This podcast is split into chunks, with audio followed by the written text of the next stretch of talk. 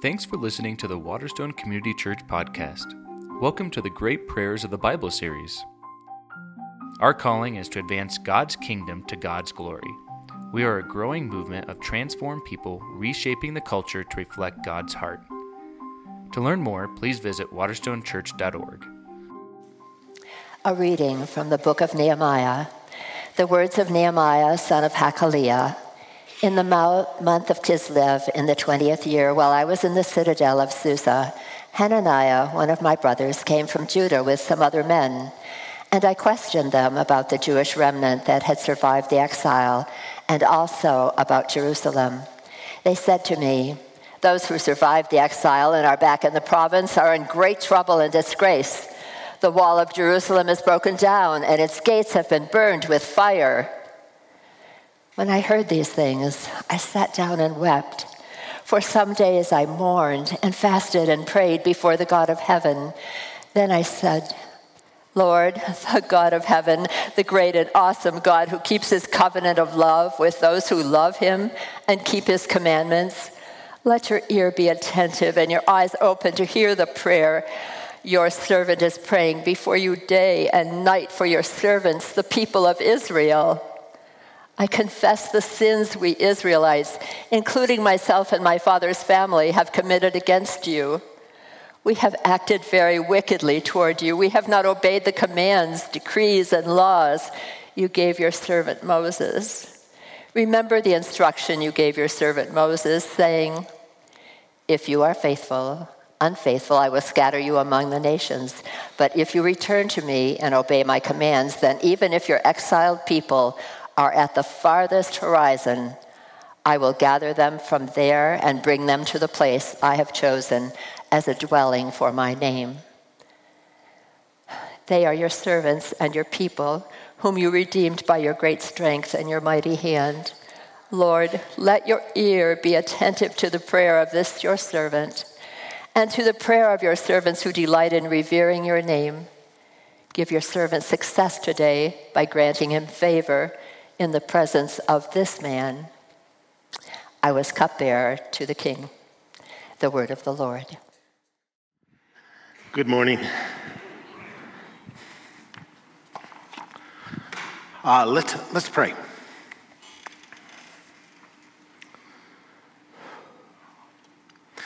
Father, I pray that you would really work on us this morning as we uh, talk about what it takes to be really uh, uh um, people uh, of prayer and what that looks like in our lives.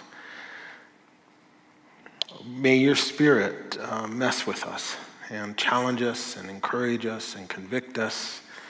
Most of all, may, may he transform us this morning as we wrestle with your word and what it means in, in our lives.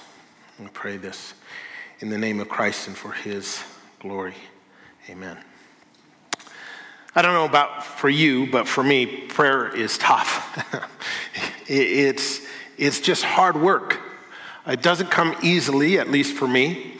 And my guess is for a lot of you, it doesn't come easily either. it's, it's tough, it's hard work. Uh, um, I know for some people it comes really easy. Uh, I believe that. And if you're one of those people, awesome. Um, because I think prayer should come easy to us. After all, it's just uh, talking with God, right? Uh, and as we pointed out at the beginning of this series, uh, prayer, in its essence, at the core of it, is this notion of asking, petition. We come before God with our requests. And the conviction we have uh, as people of faith is that God is listening and that He responds uh, to our prayers. Sometimes he says yes, sometimes he says no, sometimes he says not yet, uh, sometimes he says yes, but not as you expected. Um, but, but when you think about that, that's an amazing thing that we can ask and God listens. Because it gives us what, what I'd like to call uh, agency, the, the power to shape the nature of things. In other words, we believe that prayer uh, influences God and God influences the world. So, in a sense, uh, because we can pray and, and God listens, because we can ask and He listens, He really entrusts us with just a, a, a little piece of omnipotence. It's an amazing, amazing thing. So, all of that is to say that we need to really work hard to be good at prayer, to be effective at prayer. And uh, quite honestly, that's why we, we chose to do this series on the great prayers of the Bible. We've been looking at the Old Testament and examples of prayer because our desire is to look at those and see okay, what can, what can we learn from this to help us uh, uh, be better at, at, this critical gift that's given to us in, in terms Uh, of prayer. This morning, we're going to look at a man who was incredible at prayer. I mean, if you read through the book of Nehemiah, one of the things you discover is he prayed a lot. The other thing you discover is God listened to him a lot. God, God answered. So he, I don't know whether it came hard to him or easy to him, but I know he was really good at it. And I want us to learn from him this morning how to be effective uh, prayer. And I'm going to give you the big idea right up front this morning, okay? This is it. To be effective at prayer, uh, we must have good eyes, great hearts, tough knees, and, and willing feet, all right? Uh, and that doesn't make much sense to you. Hopefully, by the end, it, it will, all right? Good eyes, great hearts, tough knees, and willing feet. Let me give you a little background of what's going on with Nehemiah so we can put it in context. Uh, 586, Babylon comes against uh, the nation of Israel, Jerusalem, destroys the city of Jerusalem, destroys the temple, and takes all the influentials, all the important people, the rich, the leaders, the educated in Jerusalem, and takes them into exile, takes them back to Babylon. We, we describe that as the exile, and that should sound familiar to you because we talked a, lot about it in terms of Ezekiel. That was the context for Ezekiel. It's the context for the book of Nehemiah as well. Only we're about 150 years removed from that event at this point. Um, about 50 years after the Babylonians destroyed Jerusalem and the temple, uh, God raises up a, a man named Cyrus the Great. He's a king of Persia. And he attacks uh, Babylon and conquers Babylon. And as a result, Israel and Jerusalem now are under the jurisdiction and the authority of the Persian Empire. And the Persians are a little different than the Babylonians. This is important to understand. The Babylonians, to keep control, exiled all the influential people from a community or a city. The Persians have a different strategy. They want these cities, these, the, these other um, kingdoms, in a sense, to flourish. Not because they're magnanimous, but because they're greedy. they figure if those other cities and places are doing well, they can tax the heck out of them. And so, what their policy is to send the exiles back, to encourage them to go back and to rebuild. And that begins to happen over the course of the next 200 years. Uh, 50,000 Jews make their way back to the land of Israel and to the city of Jerusalem and begin to rebuild everything there. So the year that we pick up the story is um, 446. Artaxerxes is now the king of Persia. Nehemiah is what is known as a cupbearer of the king.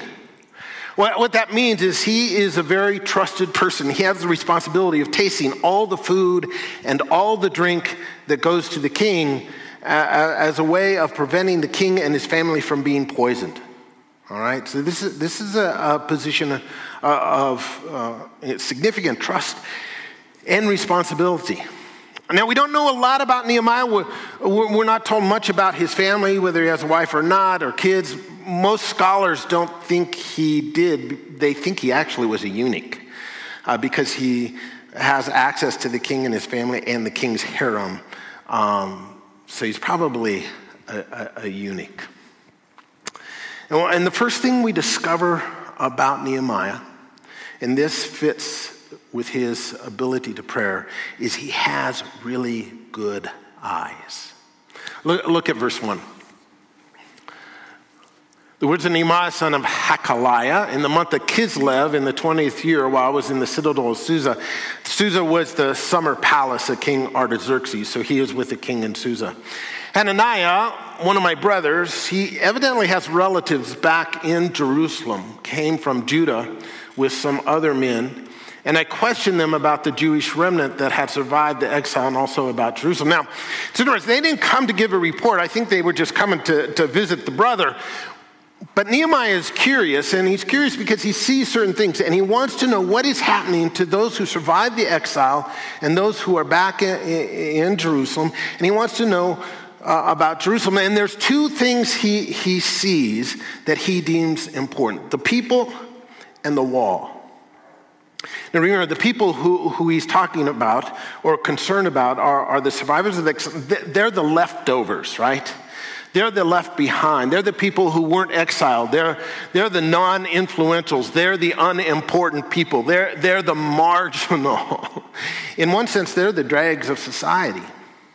And, and quite honestly, the exiles, who are still, most of them living in Babylon, don't really. Um, well, it's not that they don't care about the, ex- uh, the people back in Babylon. They don't. It's just that they're preoccupied with their own. They're kind of myopic. They only see what is close to them. After all, uh, the exiles were the important people.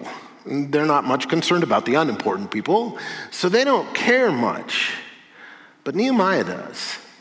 And, and what he hears, the report is, they said those who survived the exile are back in the province are in great trouble and disgrace. This, this word for trouble is the Hebrew word ra'ah and simply means evil. In this context, it means disaster, calamity, and it's paired with this notion uh, of great, inten- uh, it's intense trouble. Thing, things are really bad for the people. And then he says, they're in great trouble and disgrace. And that word is interesting. It actually means something that is pointed or piercing. And it's describing a, a deep feeling inside these people who are still in Jerusalem of shame. Okay? Their world has crumbled. It's not getting any better. They're oppressed from enemies on every side. They're taken advantage of. It's utter disaster. Things are terrible for the, the people. One of the questions you have to ask is why is Nehemiah concerned about these people in the first place? I, I mean, yes, they're people and all people matter, but you know, lots of people at that time had it tough. Why is he particularly concerned about the survivors in Jerusalem? I think it's because Nehemiah understands that they have a critical role to play in the agenda of God, right? Right? The Messiah is going to come from this community of people. God's covenant promises are going to be fulfilled in these people in Jerusalem. They are absolutely essential for God's plan for the whole of creation. Nobody else may pay attention to these people, but to God, they're critically important for his agenda. And Nehemiah clues in on that. These people matter, they're, they're important. We need to know what's going on with them. The second thing that Nehemiah takes note of is the wall, right? They, they tell him that uh, the wall of Jerusalem is broken down and its gates have been buried, uh, uh, burned with fire. So in that day, you'd build a wall around a city, and the, you needed a way for people to get in and out. So the gates would not, it, the wall would be made of stone typically, uh, but the, the gates would be, be made of wood because they had to open and close. And it's just rubble. Gates are burned, dysfunctional. And you think, okay, well, I mean, this is kind of a logistical, pragmatic, uh, uh, uh, infrastructure thing.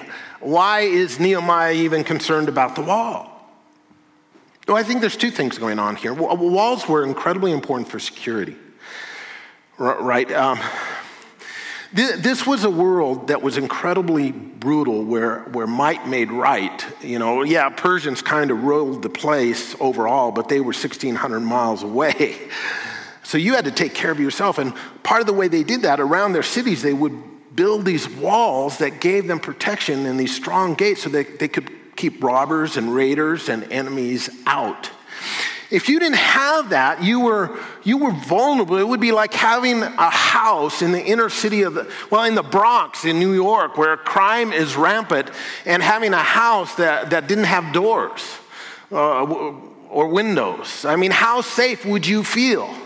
You know, could you flourish in that kind of environment? Probably not. And uh, they're not flourishing. And what's really fascinating, not only was this an issue of security, but, but both these issues have kind of a missional issue behind them, and this is what, what Nehemiah ultimately gets to. It's not just that they're insecure, but he understands what Jerusalem meant in God's kingdom. Right? Jerusalem at that moment in history was the place where God dwelt because that was the location of his temple. And thus, it was a signpost or a witness to the rest of the world of God's honor. If the wall is rubble and the temple is rubble as well, if it's all a mess, what does that say about the nature of God to the rest of the world? And Nehemiah gets that. Uh, Nehemiah sees it, but I'm not sure anybody else sees it. It's really interesting that when Cyrus came to the throne, uh, when he conquered the Babylonians, it was 150 years previous to this. He gave people the authority not only to return, but to rebuild. And he provided resources and permission to rebuild the temple and rebuild the wall. And yet, for 150 years, they haven't done it. And you go, what's going on with these guys? This is, this is not optional, this is absolutely essential. Uh, you know, we, we do that kind of thing in our life. I mean, we, we put a, uh, uh, we postpone the essential because it's too much of a bother. We don't get the oil changed in our car. We don't go for the mammogram or the colonoscopy because it's too much of a bother, right? Even though it's essential. Quit whispering to each other. um, and it was essential, but they, they didn't. Here's the first thing you learn about Nehemiah he sees what other people doesn't. He sees life from God's perspective. He sees things that, that most people will say, well, it's, no, it's not really that big a deal. Walls and crumbled, and people are struggling. Welcome to life. Not for Nehemiah. He has eyes that see as God sees. Which raised for me a really fascinating question. I want you to wrestle with it for just a moment. The question is this From God's perspective, what are the five top issues that He's concerned about in the world? Make a list in your mind. What really is on God's heart? I was intrigued with that question this week. So I began to ask uh, everybody I came into contact with, okay, what do you, what do you think, uh, what's on God's heart? Five top things going on in the world that God really cares about that are, are priority issues to Him. And it's been fascinating. Great conversations th- th- this week. I'm going to share with you some of the things that, that people said, all right? One of the things that came up was the lostness of people. Do you know in our world, 60 to 70% of the people do not know Christ. 176,000 people die daily, and over 100,000 of those don't know Jesus. Uh, someone told me a while back that 90% of the people who live in our community around Waterstone uh, uh, don't, know, don't know Jesus. I think that's an issue with God. I, I just do. Interesting, uh, uh, another issue that came up, and this was near the top for a lot of people, were, and it was a number of things, but they all centered around issues of mercy and compassion. Uh, the refugee crisis, the immigration situation, the plight of the unborn, what's going on in terms of people struggling who are poor, the sick, the mentally ill, the mentally challenged, the forgotten elderly, the abused. And people are saying, you know, it says that uh, God wants us to be people of mercy and compassion. That's because He's God of mercy and compassion. So those things register to Him, and they're not at the bottom of the list. They're really important. He sees them, and they grieve Him. Then, then people suggested issues of justice. Uh, you know, all those situations where people's rights are ignored or abused, you know, where people are trafficked or enslaved or oppressed or taken advantage of or mistreated or considered less than human, uh, uh, racism, discrimination. Uh, just a, somebody said, and I thought this was insightful, just a level of corruption in all our institutions, from government to business, that does not go unnoticed by God, and that matters to him. He sees the injustice of the world, and it, and it grieves him. Then I thought this was a, a fascinating one. Somebody said, I think really God, God is very concerned about the nominalism of his people. Nominalism simply means to be something in name only, and they were talking about, uh, uh, you know, people who claim to be Christian who are really only Christian in name only, because what we've done is we've lowered the bars uh, uh so that any kind of decision makes you a believer, whether there's any transformation or not. Uh, um, I was talking to one of our staff, and they were telling the story about they were traveling in Africa, and, and one of the things she noticed is that, that the, the, the cost of becoming a believer in Africa was far higher in America. They came into this village, and there was this older lady who was an animist who had who committed her life to Christ. And the moment she committed her life to Christ, she she went in uh, to her, her hut and her place where she lived, and she gathered all her idols. And she walked them out and put them at the center of the village, and then she uh, set them on fire. And I thought, wow, what would that look like for us if we gathered all our idols and walked out and set them on fire? Would we have as many people raise their hand and say, Yeah, I want to follow Jesus? I don't know. Thought this was, was fascinating. Didn't, uh, well, one guy said, You know, I think God is absolutely concerned about the local church. He said, It's still the best idea for the transformation of our lives, the implementation of our mission, the experience of community, the teaching of truth. It's incredibly flexible, resilient. Its health and strength are in its heart. Uh, um, and this person said, but, but, but you know, it's becoming more optional in our world and in our culture. When I started ministry at Waterstone 30 years ago, people came to church if you were committed about three out of four weeks. Uh, just a couple years ago, they took a survey and found out it was 1.7 times a month. Uh, this summer, I'm pretty convinced it's about maybe uh, 1.2 times a month. And it just, it's like it's optional to us. And I think we're reaping the, uh, the, the what we've sowed. We, have taught people it's really just about you and Jesus making the decision, following Him, and ah, church is a good thing, you know. And we've become the ultimate consumers when it comes to church. If it's good, if the teaching is what I want, and the music happens to be my style, then, then I'll show up sometime, sometime. Especially if the kids don't have soccer, or there's no game going on, or the Broncos aren't playing, or I'm not essentially tired, you know. Folks, that's, that's not reflective of God's heart. It's, it just isn't. His, his church is absolutely essential that we're part of this community. And I'm not just talking, showing up on Sunday morning and hearing the sermon. I'm talking about coming part of this thing, this community, this, this, this body that's headed by Jesus. And I think, doggone it, God cares about that. And that if you're not here on a Sunday morning, you're not part of what He's doing, you better have a, excuse me, a darn good reason. Or it's simply absolutely disobedience and crappy priorities. Okay, you're here, I'm talking to the choir.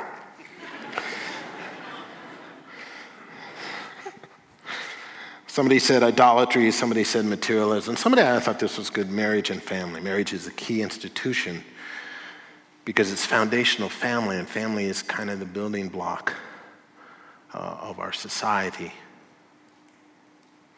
Now, now, here's the thing that, that I've been wrestling with. I don't know if you wrestle with it. If those are the things that God cares about, that are on his heart, then I think we have to ask ourselves are those the things that are on my heart? Are those the things that trouble us? Are, are, they the, are they even the things we take note of as Uh, concerns to God? Do we give any emotional energy to those? I wonder sometimes if we just don't see it because we're like the exiles, we're pretty myopic. We only see what's in front of us, what's near, our own struggles. I mean, we're concerned with that, aren't we? And I just wonder if we, we, we don't have good eyes because we don't put on kingdom glasses. We don't see the world from his perspective. And that bleeds into how we pray and what we pray for.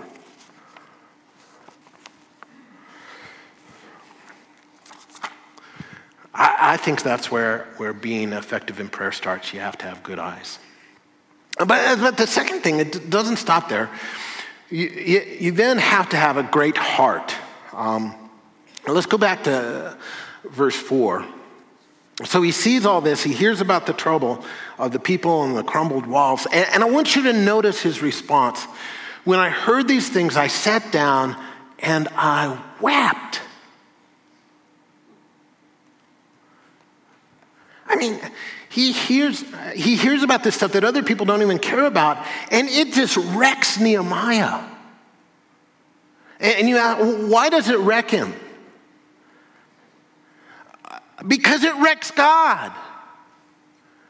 Nehemiah's heart breaks where God's heart breaks. Do the things that break God's heart break our hearts? I mean, when was the last time you wept? I'm not talking about a sad movie. And I'm not talking about the last time somebody hurt you and you wept. I'm talking about the last time you wept because something external to you and bigger than you was so broken, so wrong, it moved you and it wrecked you.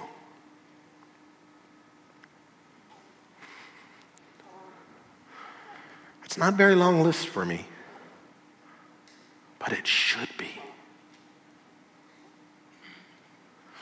And then you have to ask the question okay, then if I'm to have God's heart and my heart is to break where God's heart breaks, how, how do I get his heart? And I think the answer to that is that we are to have such a deep relationship with the God of the universe that it becomes transformative for us. I'm reminded of that passage in James chapter 4, verse 8, where it says, Draw near to God and he will draw near to you. And I think there's this dynamic that is, we, we know him better and understand his mind and his heart and his desires and his will and his passions and his compassions. And, and, and as we, we understand him, it begins to rub off on us.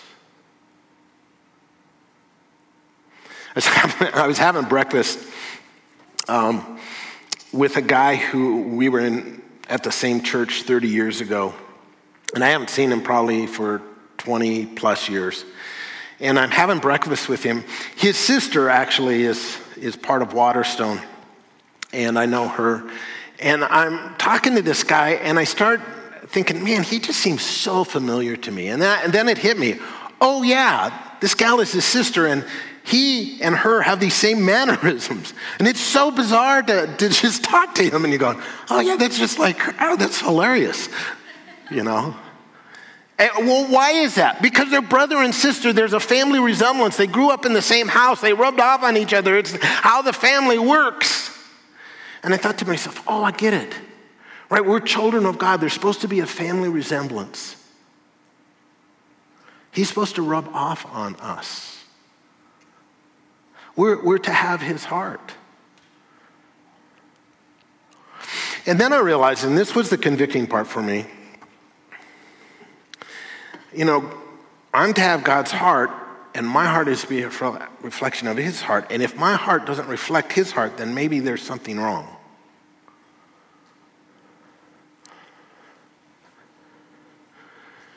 So, so if God says, you know, I really, it wrecks me the number of people who are lost who don't know me, and I don't care about that, there's something wrong.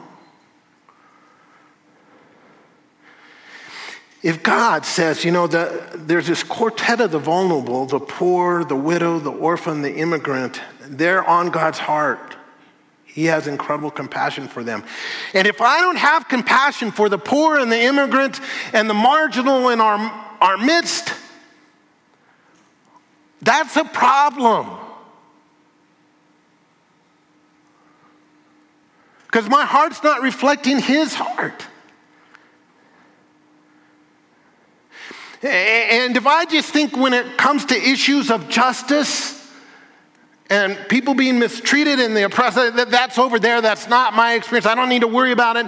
And it doesn't move me and it doesn't bother me, then I'm not reflecting God's heart. That's a problem. There's, there's no family resemblance there. That, that's a big deal.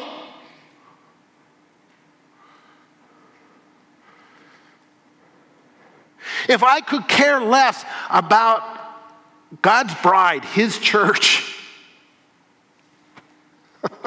and it's just down on the list as a possibility, not even an option, just a possibility. There is something fundamentally wrong with my faith. Something's off. And we say, oh, yeah, I, I, am so close to God's heart, man. In worship, I weep and I cry and have this emotional response. That's all great. I don't really care because that's not the measure of God's heart. The measure of God's heart is that you care about what He cares about, not that you have an emotional experience, but that you connect with what wrecks Him.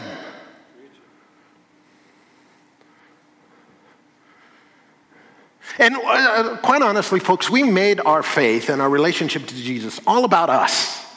It really is. It's just about us. That's, you know, it's, if you're lost and you're lonely and you need forgiveness and you're guilty, and all that is true, don't miss him, all that is true, but it's just not, that's derivative of our faith that Jesus died to save the world.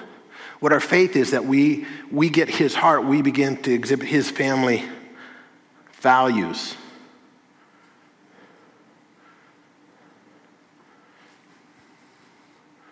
And we've privatized our faith and we've privatized our religion, we've privatized our relationship with Jesus, and we miss that God came to save the world. And what he cares about is what we need to care about. And if we don't care about that, then we've misframed our faith. Just have. And we may think we're drawing near to God, but if it isn't making us people of radical compassion who care about mercy and justice, who are, are, are, are brokenhearted about what's going on in our world and in our country, and things don't move us, then all we care about is our pocketbook and our security and our comfort. Something's off.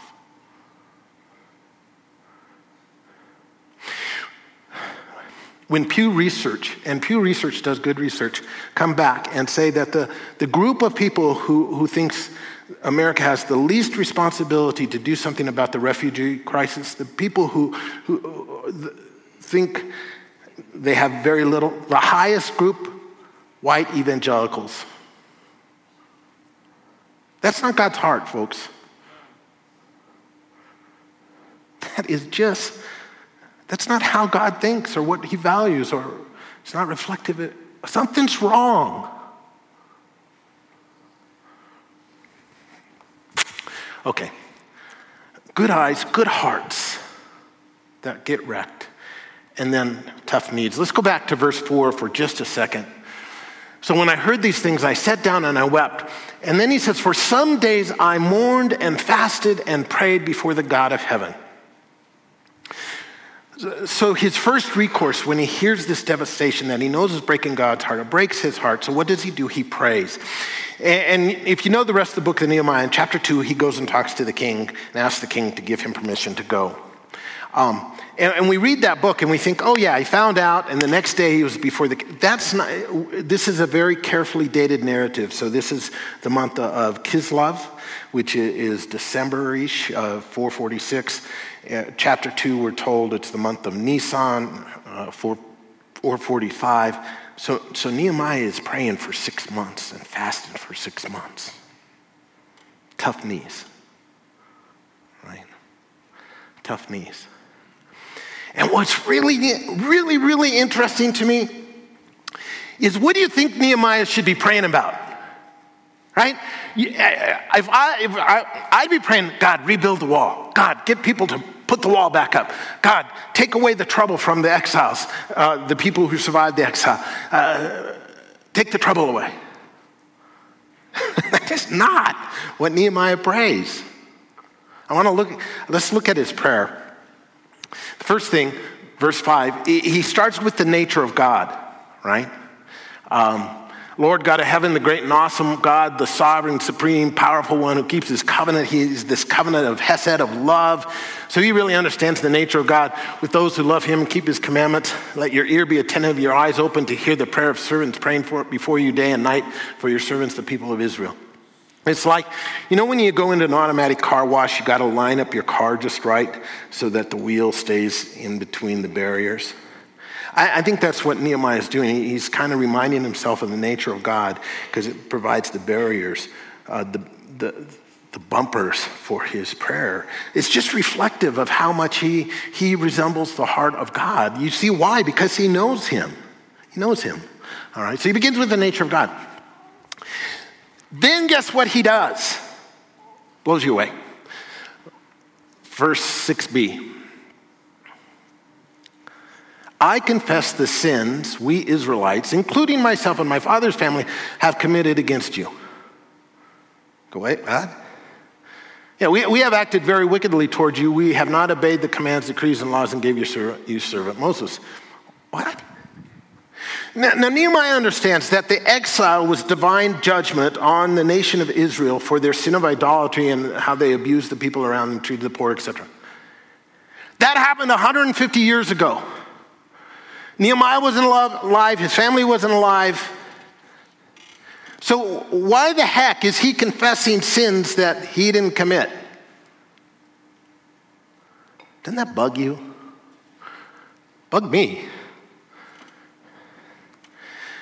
And, and the reason that bugs us, you want to know why it bugs us? Is because we're Americans. And one of our, our highest values is individual responsibility. What's interesting in Scripture? Scripture holds to and supports the notion of individual responsibility we talked about in Ezekiel 18. But it also supports this notion of corporate culpability, corporate responsibility. And that we just don't get. Because we don't think we're responsible for anything but what we do. And Nehemiah says, uh, no, you, you see, this group of Israelite is my, my community, my family, my identity, my nation. And what they, there's a solidarity. I'm part of the fabric of my people. And although, in one sense, I stand before God individually, in another sense, I stand before God corporately. So, what they're guilty of, I'm guilty of. What they're responsible for, I'm responsible for. What it's a shared guilt, a shared culpability. I, I'm not hearing any amens because it grates against us. That's not how we think. We, we're missing the fact that life is fabric. That's why in the New Testament, when you become a believer, you become part of the body of Christ. It's not just your private relationship with Jesus, it's this community. It's why the church is so important, because we're part of this this tapestry that God is using to paint his purposes in the world and this tapestry. The, the scriptures, Romans 12, says that it, we are individually members of one another. We're connected. So it's not just a matter of how I do in my relationship with Jesus, it's a matter of how we do in our relationship with Jesus. And if you mess up, it messes me up. And if I mess up, it messes you up. And we're in this thing together. And I'm individually responsible and corporately responsible and culpable. And see, what happens to us is because we don't think in terms of solidarity and we don't think in terms of the community being responsible and us taking on culpability. When we hear about something wrong in the world, what do we do? Oh, that's bad. Those people are bad. And you know what Nehemiah is doing? That problem is my problem. Not their problem. It's my problem. That's part, part I'm part of that. My people are part of that. My community is part of that. I can't, I can't just opt out. I got to step up. So, look at the rest of his prayer. So he, he goes through this confession. He begins with the nature of God, gives confession, then uh, 11, or, or, or verse 11. Oh, the rest. Sorry, jumping in. No, go, go to 11. I'm really confusing Tara. Sorry, my bad. Um, verse 11a Lord, now, now this is his request. Let your ear be attentive to the prayer of your servant and to the prayer of your servants who delight in revering your name. Give your servant success today by granting him favor in the presence of this man. What? Who's this man? The man is Artaxerxes. He's going in, and, and, and you see, not only does he have good eyes and a great heart and tough knees, but he has a willing, he has willing feet. Because his request is going to be Artaxerxes, let me go. That problem, that's my problem. And he understands that because he's in a position to do something about it. Now, now folks, you got, you got to understand that should blow you away. I mean, think about it. Nehemiah is 1,600 miles away. Nehemiah had never been planning to go back anyway. He, he's indentured to the king as a eunuch in the service uh, uh, of the most powerful man in the world. And, and quite honestly, Nehemiah has it made, right? He lives in the most luxurious digs anybody can live in, the king's court. He eats the best food that anybody in his world eats, the food of the king. He, he's got access to the best wine. he, he's got this incredible career, right? Because he's in this position of amazing trust and influence. I, I mean, he's at the top of his game. And you think, I want to leave? Really? I've got it pretty good. No, no, no. I've got it great.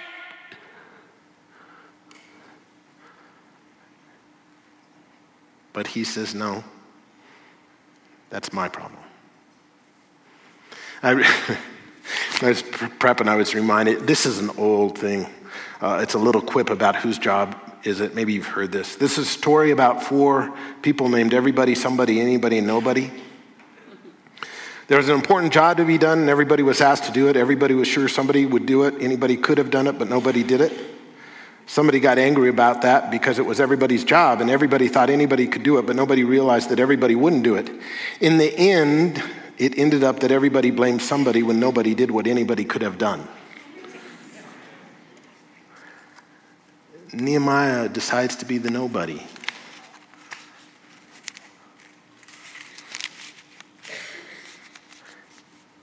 So he goes to the king at incredible risk and ultimately incredible sacrifice and says, Send me.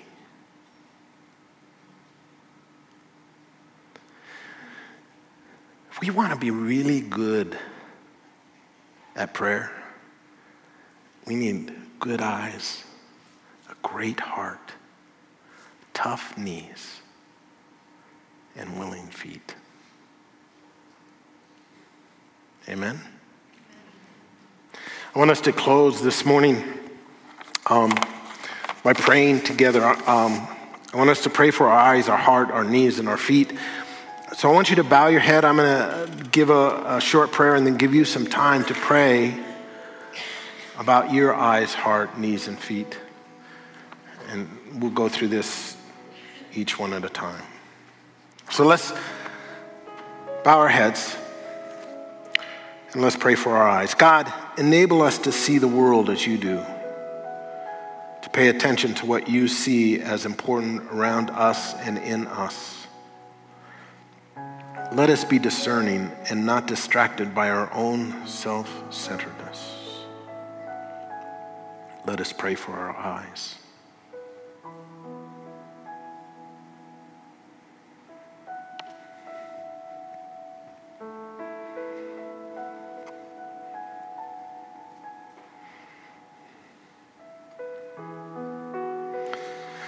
Let us pray for our hearts.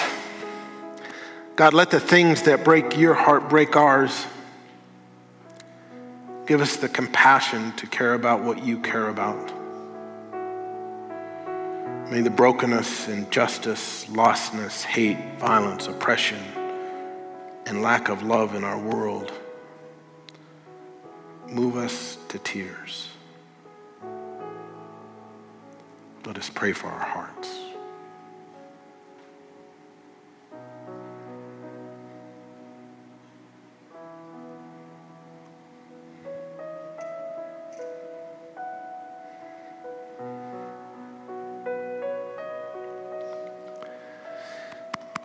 Let us pray for our knees.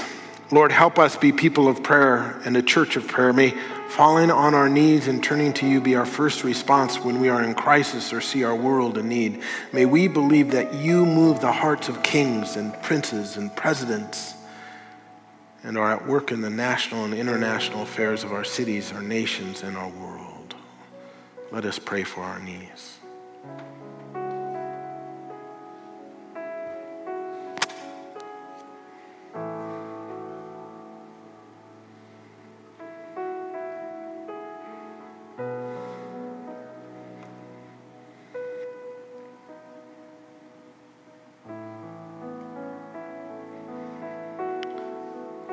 Pray for our feet. Father, may we be moved to action. Move us to not simply sit on the sidelines, but to go and be involved in the things that matter to you, both little and large. May we not simply be observers of your kingdom work, but engage with our hearts, our hands, and our feet in the kingdom coming on earth as it is in heaven.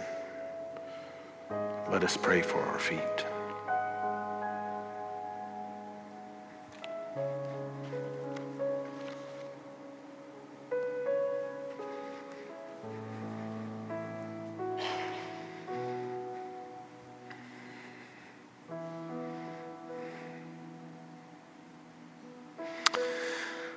Father, as your people, as your church,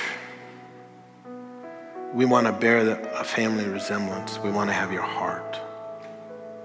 Oh God, may the, the things that wreck you wreck us. May the things that break your heart break our hearts. May we be people who know, are known for our compassion and our love. May we follow you with all that we have and be your agents for your kingdom in this world. May we be people of great prayer, a church of great prayer. Work in us, Lord. Change us. And all God's people said, To learn more about Waterstone, please visit waterstonechurch.org.